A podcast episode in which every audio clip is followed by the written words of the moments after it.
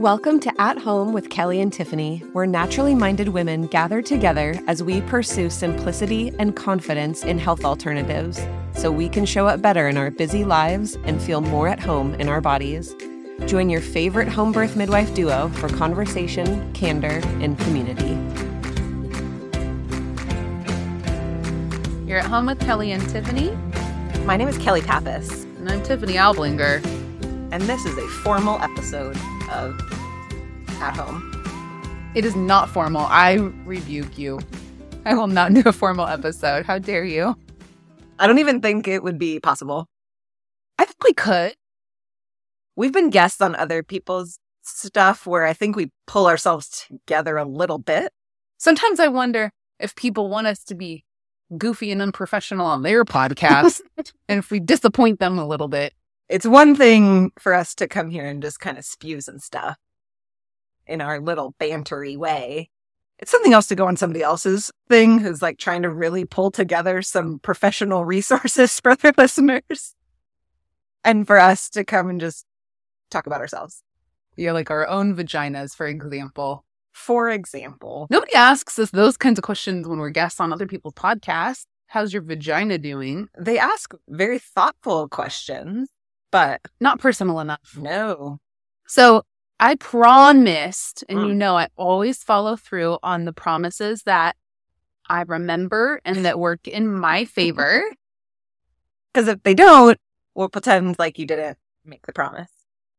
So I did the last Chronicles of Vaginia. Uh-huh. It is now your turn to do the second 2023 installment of Chronicles of Vaginia. Ah, the Chronicles. Actually, I was trying to think of what I was going to share because I was like, nothing really is interesting going on with my vagina lately. And then I was like, actually, Kelly Pappas, licensed midwife, certified professional midwife, there has been. So at the beginning of the year, I, like probably many of you, was like, I am going to overhaul some of my lifestyle choices. I wouldn't necessarily call this like a resolution, but I was just like, I need some better more disciplined rhythms. And so in doing so, I set a very lofty goal where I was like, I'm going to work out every single day, every day. And I'm going to sauna bag four times a week. And I was like, I'm just going to go for it. That's the kickstart that I needed because uh, maybe six months prior to that, I had worked out and maybe like 10 times. so I was like, this is not good. So I knew I was going to have to like stay on top of calories and fat intake and all of the things. And, you know, like I know the things. And about halfway into the first month of it, so we're a couple months into it now, right? And I'm like, been very consistent, but I have decided to make some tweaks because of what I discovered. So, uh, a couple weeks into it, I'm a big Peloton rider fan. I was like, "Mm, my, I cannot have this much friction for this long every single day. So I had I knew I had to start mixing it up, but it was not a pretty sight. I was like, I need I need a moment. And then I noticed that I wasn't getting my normal signs of ovulation when I thought I would. And I was like, oh, that's an interesting little thing I'm going to put in my back pocket. Fast forward another couple weeks, my period was late. And while I wasn't like concerned about pregnancy, I was like, this is bizarre to me because I'm very consistent 28 days, do all the things to make that 28 days. So I looked back and was realizing even though I was trying so hard to like kind of ramp myself up into this new rhythm, I pushed my body way too hard. And my body was like, I'm going to give you some signs of some yeast. I'm going to like make you ovulate later. Your period is going to be like out of whack. And I was so frustrated by the fact that I was like, I'm trying to do something good for my body and I can't even, I'm not, it's not like listening to me. And so then I reminded myself of what I wrote in our hormone reset emails and was like, Kelly Pappas, you need to mix it up and be okay not like sweating your butt off every single time you work out and figuring out how to actually cycle or like uh work out with your cycle, right? And so then I started shifting my workouts to where I was at for that second month, like where I was at in my cycle. And I feel like it made a massive difference. No yeasty stuff. I upped quite a bit of fat though, too, because I just need it. And a much happier little cycle I had. I am so proud of you. That was kind of a, a roller coaster of emotions I just took everybody on. That was difficult for me not to interrupt you 42 times. I saw it in your face. I had uh, a lot to share about that, but it was so, it was such a good reminder that, like, the best laid, right? Like, you have to listen to your body, and not every, not everything that is good is actually good in that amount, right? We're talking moderation here. And so I just wanted to share that little tidbit with you that I was like teetering on some yeast, had a funky cycle, and was like, I actually need to listen to my body here and do something that maybe I wasn't planning on doing. And like, what a good way to model that for other women who are listening because it's really hard once you make up your mind to set a goal in a specific area to pivot inside of that, but it's almost always necessary. Yes. And I, I mean, like I said, it was it was a pretty big shift for my body pretty quickly. But and then being like, okay, this is like an attainable goal. I it, I really put some things into motion that I felt like could be attainable with that. And even though it was technically attainable, it wasn't the right goal, or I I was going about it the misled way or like the wrong way. Yeah, I would love to do an episode sometime on exercise related to your menstrual cycle. 100%. I think it's really fascinating. And there were a few days where I checked with my blood sugar too. And because working out has just notoriously always for me been like a blood sugar messer upper if I'm not careful. And they were definitely out of whack. So I was like, oh man, okay, I have to pivot a little bit. Yeah. And how great because a lot of women would see some of those signs that you were noticing and think, well, this is just what it's going to be like while I transition into my new better self. Or this is just, this is the consequence for not having pushed myself this hard before. So I'm just going to keep at it or completely give up and not have the tools in order to pivot inside of that yeah. decision. So that's pretty cool. Yeah. Follow up question all of our listeners want to know. Ooh. Please give us some more details about what it means when you say that was just way too much friction for your vagina. So in cycling, it just was it was a lot of tight pants, sweat, sitting on the bike seat, you know, like the rhythm of back and forth as you're pedaling along. Too much time, probably what they call like in the saddle, right? Too much time like sitting on the seat and just not mixing it up enough.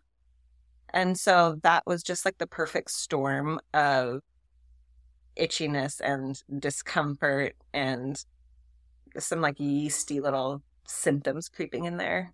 The only time that I have ever had like chronic yeast that I could not get rid of with just regular diet modifications and stuff is when I was more seriously outdoor cycling. Mm.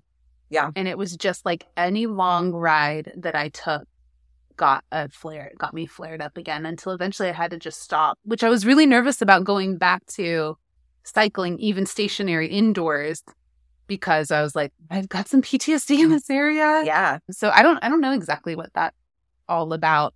I imagine it's an, it's a bit of an underlying transient for sure imbalance that an activity like that kind of pushes it over the edge. Mix it with some blood sugar stuff, some physical trauma, some oh, 100% poor and, recovery. And I was sometimes staying in my workout clothes for a long time because I'm like, well, I want a sauna sack also. And so then I just sort of sat in my own filth. Yeah, your own your own bike seat bottom. Yes, but I will say, love Peloton. It's a win. Hundred percent. I was kind of bashing on them last time we talked about yeah home workout because I get bored easily. Yes, and I don't love love love the stationary bike. It makes me kind of cranky actually to ride mm-hmm. it. I feel good when I get off because I'm like, thank God it's over, and I know it's a good workout. Yeah, and I'm just not a su- I'm not a super cardio person most of the time. I don't know. So anyway, I got back on the app and there's just a million and one things to do on there. Yeah, I've mixed it up quite a bit. So, like, I'm on the bike a good amount, but also there's a ton of floor like body weight. I love getting stronger without having to use a ton of weights. Yeah, or just have like a gym size stash of equipment at Yep. your own house. Yep. I'm very into barre right now. Mm, yeah, they have they have barre. Are you taking Oh, the yeah, barre I'm classes? taking yeah, like several a week. Yeah, It's been really it's been a really fun little isometric. My brain just need needs different things to mess around with physically. for sure. I agree with that. Um, Anyway, I hope you enjoy my story of my cycling. Oh, it's like you know, like the bicycle, but also my cycle. Oh, cycle cycle. Yeah, cycle, cycle. How about psycho cycle psycho? My vagina. Ah, wonderful. Great. Thank you for sharing, Cal. Anytime, maybe.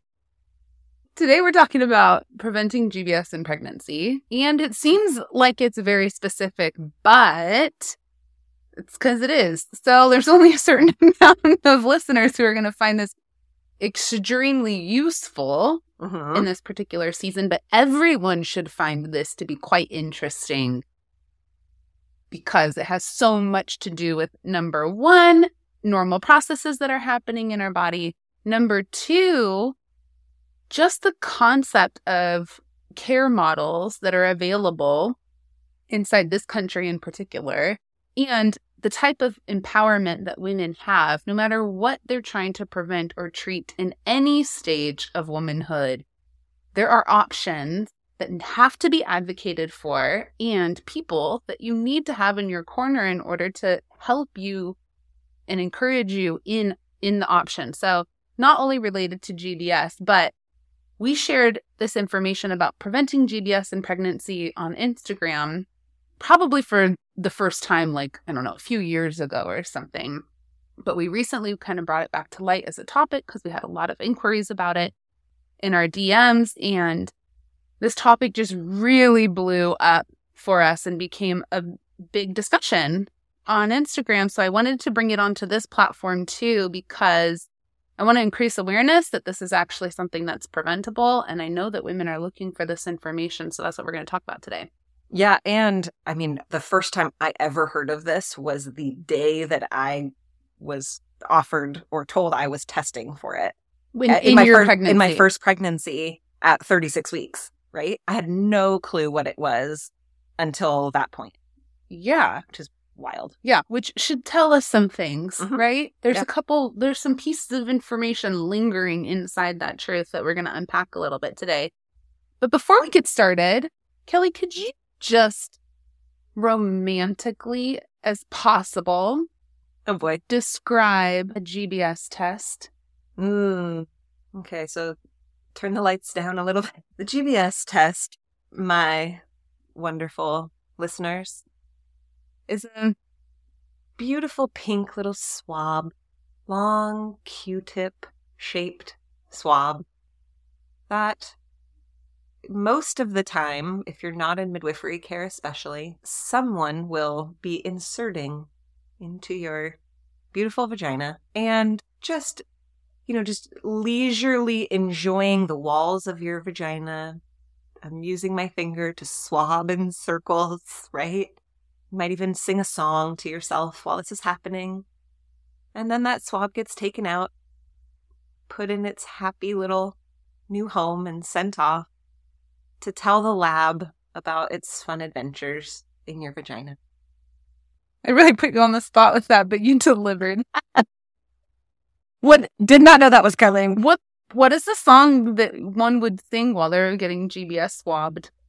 You know, I want to say, what's the thing everyone was like, sing happy birthday twice while you're washing your hands, whatever. But that's not romantic enough.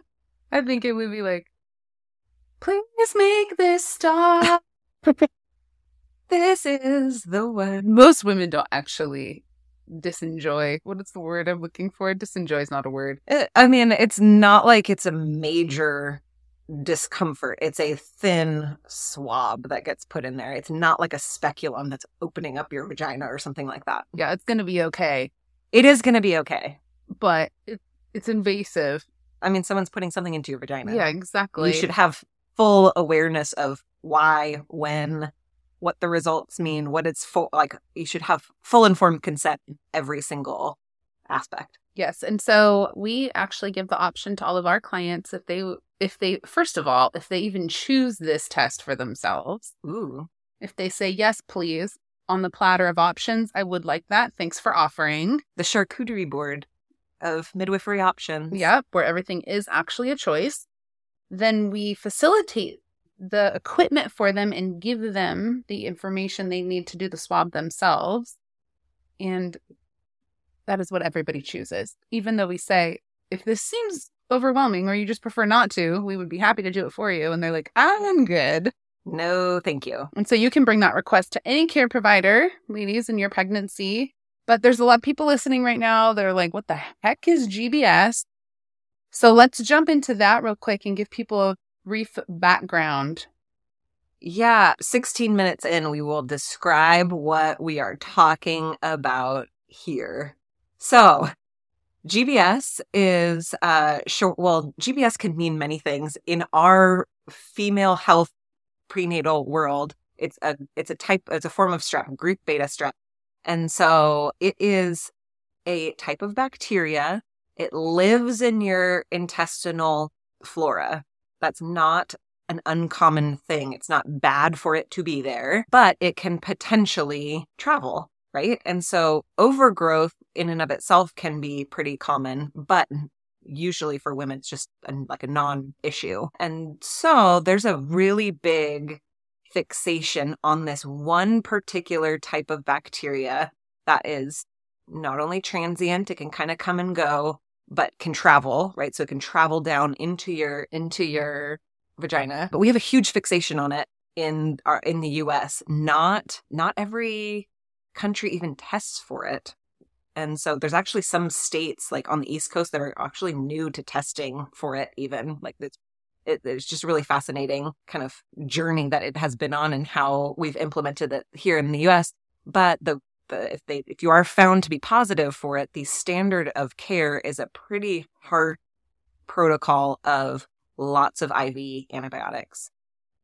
For the duration of your labor, Yes. pretty much. Yeah. Which, you know, there's some research behind, but that's not benign, right? A bunch of rounds of IV antibiotics is not not the easiest on your system either. Yeah, not for you or your baby. So sure. we talk a lot here about gut health, restoring that. A lot of people who need restoration from gut health is because of overuse of antibiotics, either in their childhood or adulthood. Uh-huh. Can you imagine your very first day of life being born with a grip of antibiotics in your system and what that would potentially look for the trajectory of your gut health if you were if you didn't have a parent who was conscientious about rebuilding your gut health for you as a baby Yeah, for sure. I mean, my my mom had three cesarean and there's looking back knowing what I know, all three of us had some stuff when we were younger that, you know, had had some things that were sort of red flags for that kind of stuff.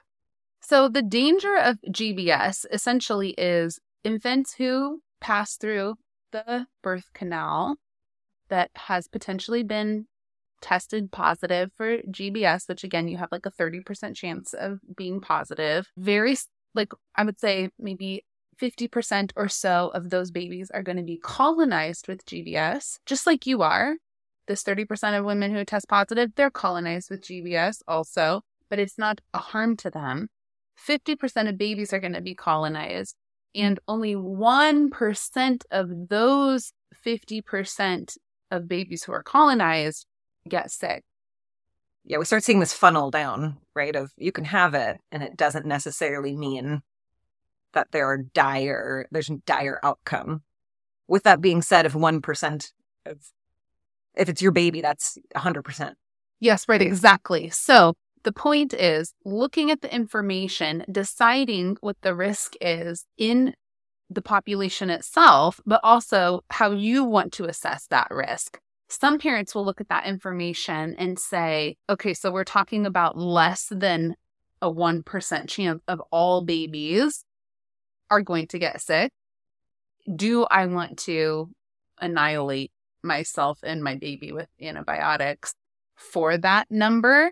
And then some parents are going to say, well, unfortunately, you know, my sister's last baby did have a GBS infection. It was really serious, and I will take the risk of the antibiotic annihilation and to know that I'm doing the responsible thing for my baby. So the point is not that there's a right or wrong choice. The point is that there is a choice in how you go about testing and treating and that you get to decide the risk that you want to take on, which can be really controversial.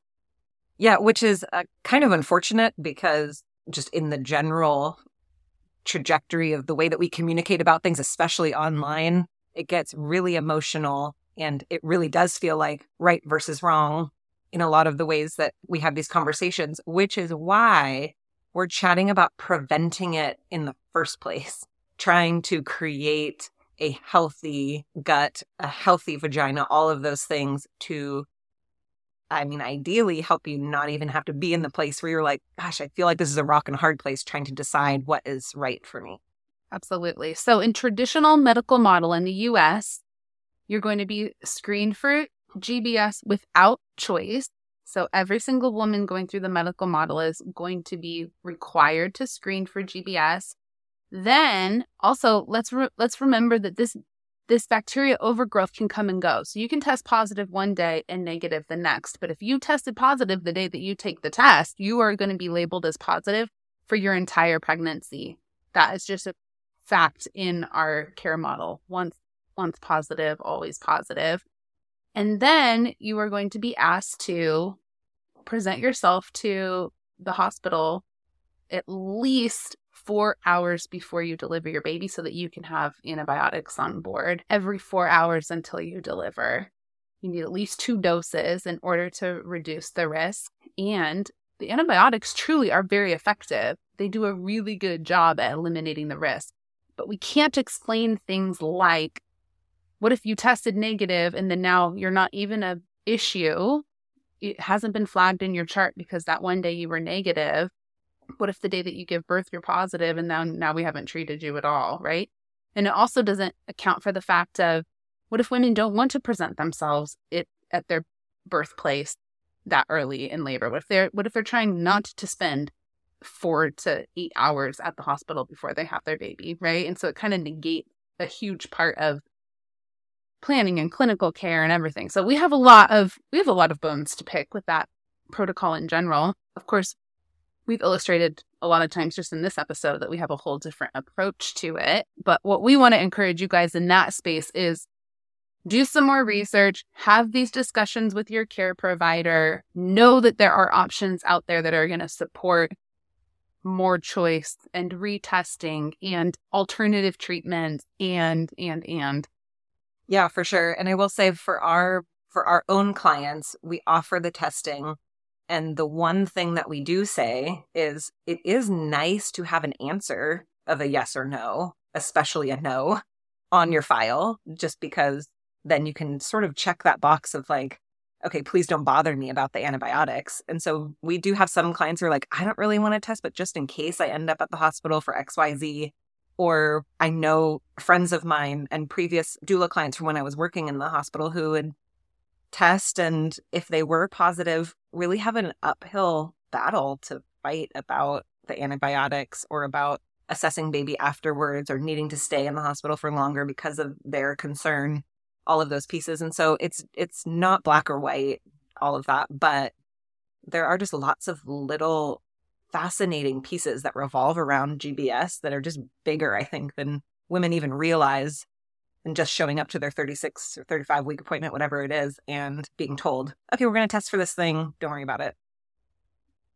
Pretty big deal. Yeah. Well, then we'll just get the information and we'll tell you what to do and it'll be great. Right. Women come to us all the time and they say, but my doctor said that GBS is not preventable. Wrong. Mm. That's uninf- it's either uninformed or lying. Right? Yeah, absolutely. Yeah, it's either somebody just isn't aware or is outright not telling the truth. So let's kind of go over some of the tenets of preventing and treating GBS. Our clients who want to test in our office, if they're positive, then of course we have that information. and we can work with them to support their gut and vaginal microbiomes. And if they want to retest again to see if something, you know, that they've implemented, then we can, uh, we don't care what they do with that information, right? We're providing that information for them and then our own expertise and research that backs the pros and cons of that. But physicians will not support retesting. They will not support natural treatments. They will not support a preventative model for GBS for the most part. Yeah, unfortunately. And, you know, we do offer antibiotics in labor to clients who are positive if that is something that they desire. A lot of the time, they do not. Yeah. And even our clients who choose not to test, but then for some reason have to transfer from home birth into the hospital because that's the best place for them to have their baby. If they do not have a result on file, they will be presumed positive uh-huh. in our community. So that's a big part of informed consent for our clients too. Of like, unfortunately, there's multiple factors in making this decision, and it's not going to be as simple as do you want to participate in this or not? You may at some point be forced to participate in it. And so you need to know, you have to have all information so that you can make decisions for yourself and discuss it, talk about it, ask questions, and all that. That is informed consent. Ta da! Okay, in terms of treating, though, we've said like we offer some alternative options for moms who are, I mean, some moms test positive and they're like, I'm not going to do anything, and we can accept, you know, their desire. But when they want to do something, or if you're at home listening, being like, oh, I want to have some options if I do test positive, or maybe you did just test positive and that's how you found this episode and you're like, I would like some ideas. We focus first on some targeted vaginal support. So, some more gentle options that are just good bacteria boosting suppositories, topical applications, things like that. What we want to do can is encourage that happy bacteria to overcome, kind of fight the war and beat off any of the bacteria that we don't want around. So that can include using things like garlic, cultured yogurt, coconut oil. We recommend a lot of times probiotic capsules. And then there's other like, you know, kind of essential oil type complementary options in there, including like tea tree in particular. Particular. If you want to get particular. So that that would be one of the ways that we recommend encouraging the vagina to be the happiest that it can be. Which is, there's no downsides to this. No. I mean, even if you don't test or you test negative, whatever, like the, your vagina is going to be happy with this. Absolutely. The second treating tactic is to use nutrient and diet for specificity for gut health. And so, looking at targeted nutrients, looking at targeted food that directly influence vaginal balance. And so, that would be trying to avoid foods that feed bad bacteria, which we know are like refined sugars, grains, preservatives, pesticides. We know that all destroys good bacteria and kind of encourages bad bacteria. And then also concentrating on food pairings that help good bacteria to multiply and flourish, like whole foods, especially protein and fiber, fermented food, healthy fat, good, clean, pastured protein, and then immune boosting things to kind of give your body essentially like a fighting chance at conquering the bacteria overgrowth again, ain't nothing wrong with that. Yep, no matter no matter what situation you find yourself in. There are also some other supplements and kind of herbal regimens and recommendations that we have. So we recommend kind of layering that in along with these other pieces and you know ones that are obviously safe for pregnancy but again just to kind of restore vaginal balance encourage the immune system to fight so things like really specialized vaginal health probiotics, and that again can be found in some of those foods as well that we were talking about. Omegas, uh, zinc, vitamin D, C, echinacea is a great one as well for a short amount of time. There's a million other, you know, options in terms of encouraging your immune system with supplements and whatnot, but those are kind of the original go-tos that a lot of our clients look to. And so that is a protocol that can kind of be in place in general of the foundation of good gut health that influences good vaginal health because we know that this is all all of these bio, microbiomes are related right it all makes up the biome of your body and finding ways to nourish it and assist your body in what it's already trying to do. I think that kind of befuddles women sometimes. Like maybe we need the antibiotics because we've got this major problem of like, oh no, no, no. Let why don't we work with what your body is already doing and can do and restore that concept in place so that you can build off of it. That really seems to be like a, a, link that we're really uncovering, I feel like, in a lot of our episodes. Like your body is trying to do a thing. How can we encourage it to do the thing as well as it can? Yeah, absolutely. I like it.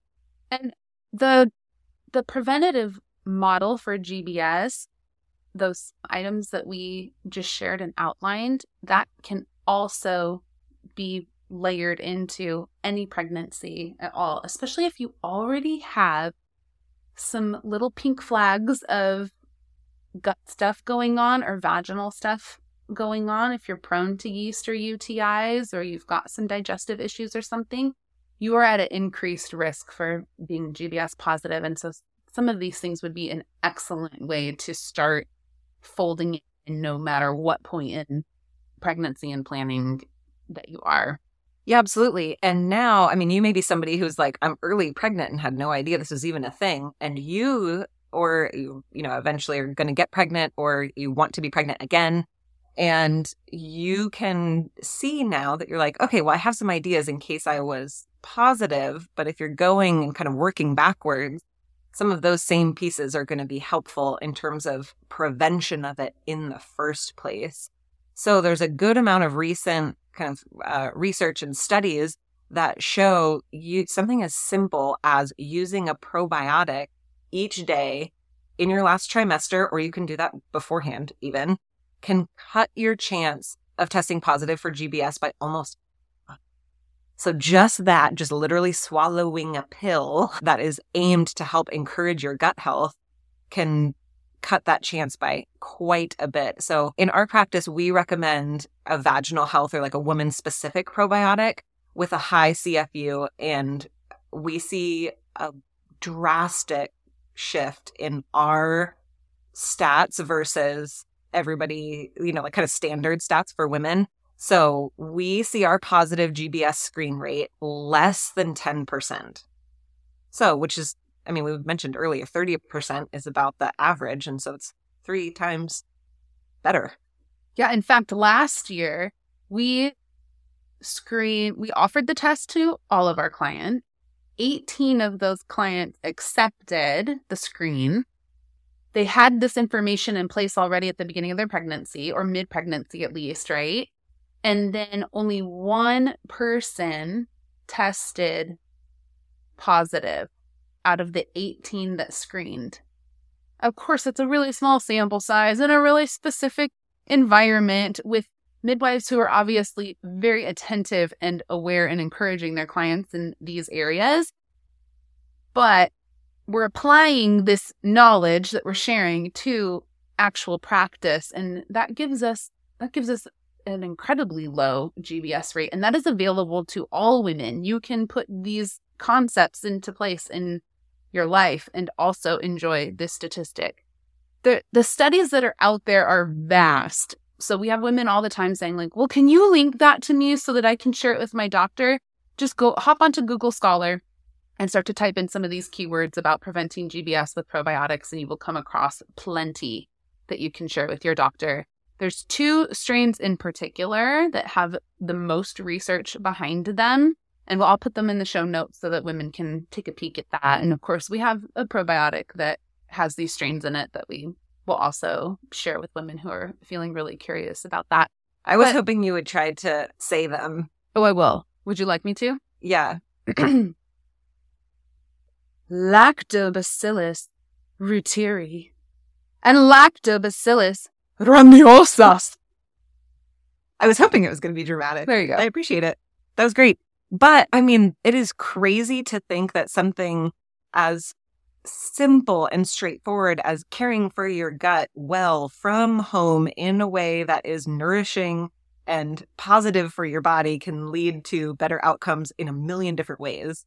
And so, like, I don't know, it just gets me fired up because I'm like, look at what you can do at home when you have this information.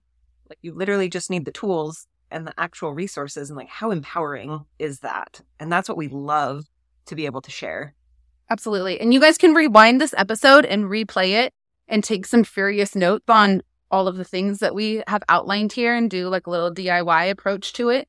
Or we have created a resource. It is called the GBS protocol. Ooh. And you say it like you're Ooh, that is that's oh, that's did a, we? That's a great protocol. And it is a package of instant download material that gives you information, really specific guidelines on preventing GBS.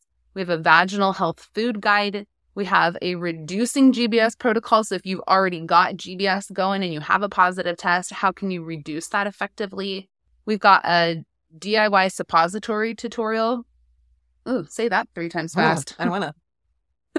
And then we have a recovering from antibiotics protocol in there also. So if you find yourself positive and you believe that the best thing is to try to reduce it, but ultimately end up with antibiotics for whatever reason, you can still utilize this guide in order to recover well and recolonize your gut with good bacteria and set yourself up for just better long term health after antibiotics.